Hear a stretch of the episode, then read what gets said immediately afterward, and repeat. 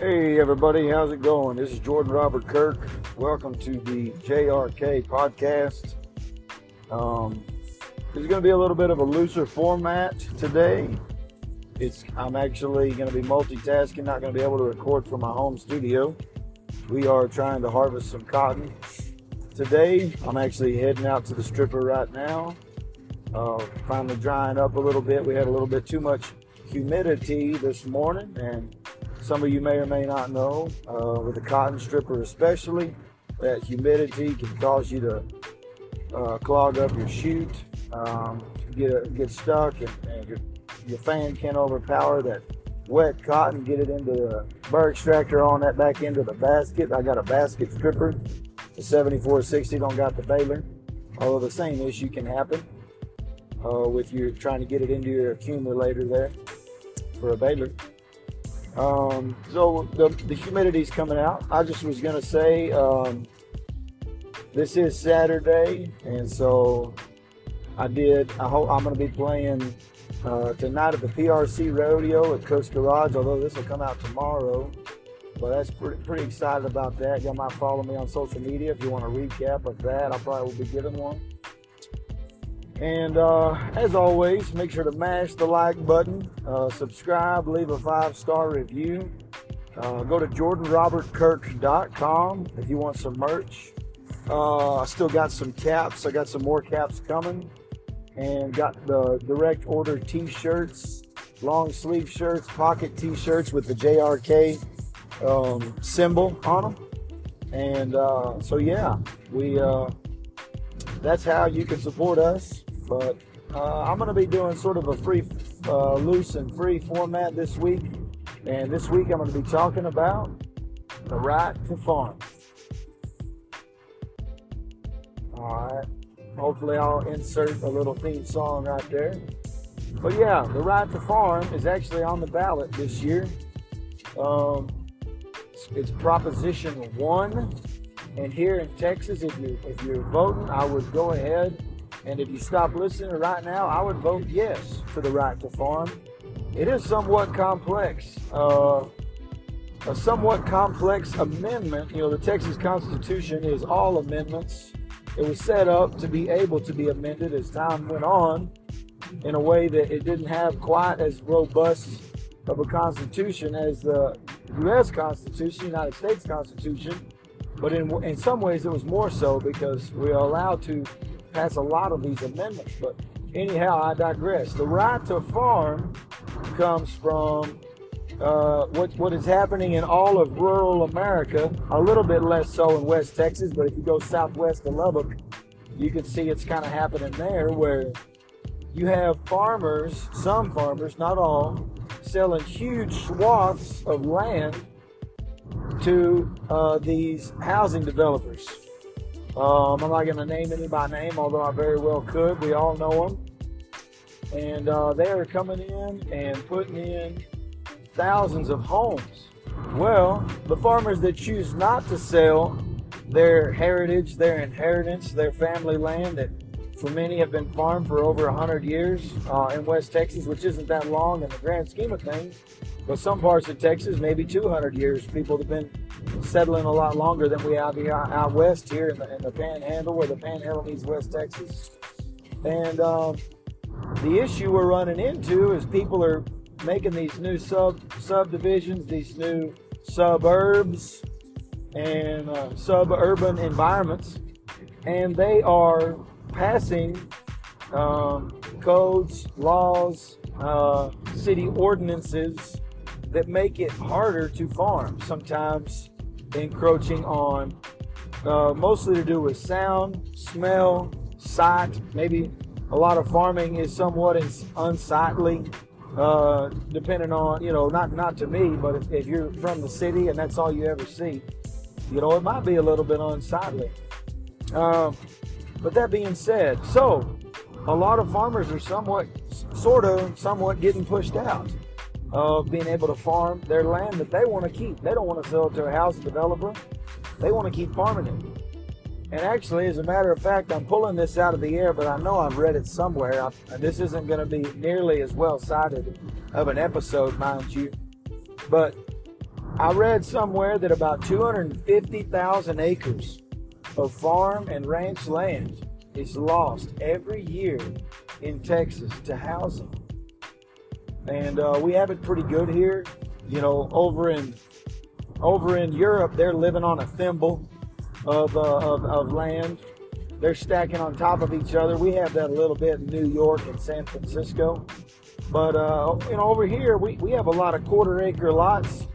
We have quite a few one-acre lots. We have 5- and 10-acre lots.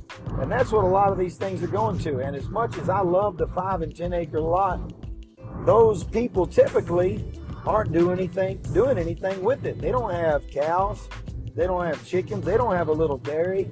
There's not really a way to do it, you know, unless you have a real high-quality product selling to, you know, a bunch of liberals and hippies and maybe these organic foodie conservatives, maybe, who, you know, which I'd probably be considered one.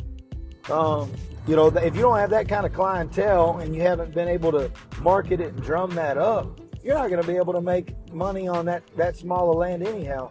You know, it's these people typically with a city job, and especially in Lubbock, they got a half-ton, three-quarter-ton pickup that they drive to the bank, or, you know, they drive to an office job, because out here, you know, that's what we like. We like big vehicles. We, you know, they might hunt, they might do some outdoor stuff. So they want to have those big vehicles for that, and I can't blame them at all, because that's kind of how I am. Although many of you know I infamously drive a tiny little 2010 Honda Fit without a front bumper, with a tow bar on the front, so I can haul it around with my F-350. But you know, that's when I'm trying to save money and driving to Lubbock or wherever. But all that being said, most of these small tracts of land aren't necessarily being used as well for ag purposes. And people are even forgetting what this land was for within a few years and voting to encroach on the rights of farmers. So the right to farm is on the election ballot this coming Tuesday. I would highly recommend voting for it. Now, as a libertarian, I will give this caveat. I'm more of a conservative than libertarian, but I definitely identify with the libertarian mantra, which is, you know, it is that laissez-faire, you know, which is French for let them do as they see fit. Y'all didn't know I was going to teach some French today, but that is laissez-faire style of government. Less is more.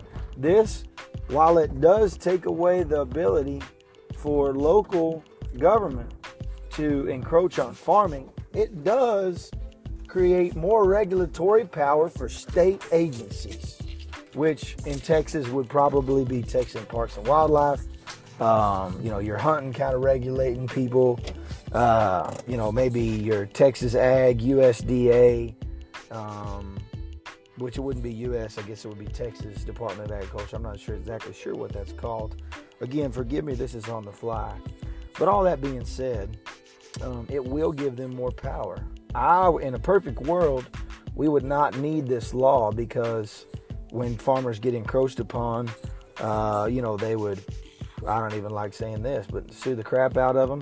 They'd go lawyer up and say, hey, I need to be able to farm. And they would sue them, and they'd say, this is encroaching on my livelihood. I'm probably speaking out of my rear end right here. I don't know if that's even a thing.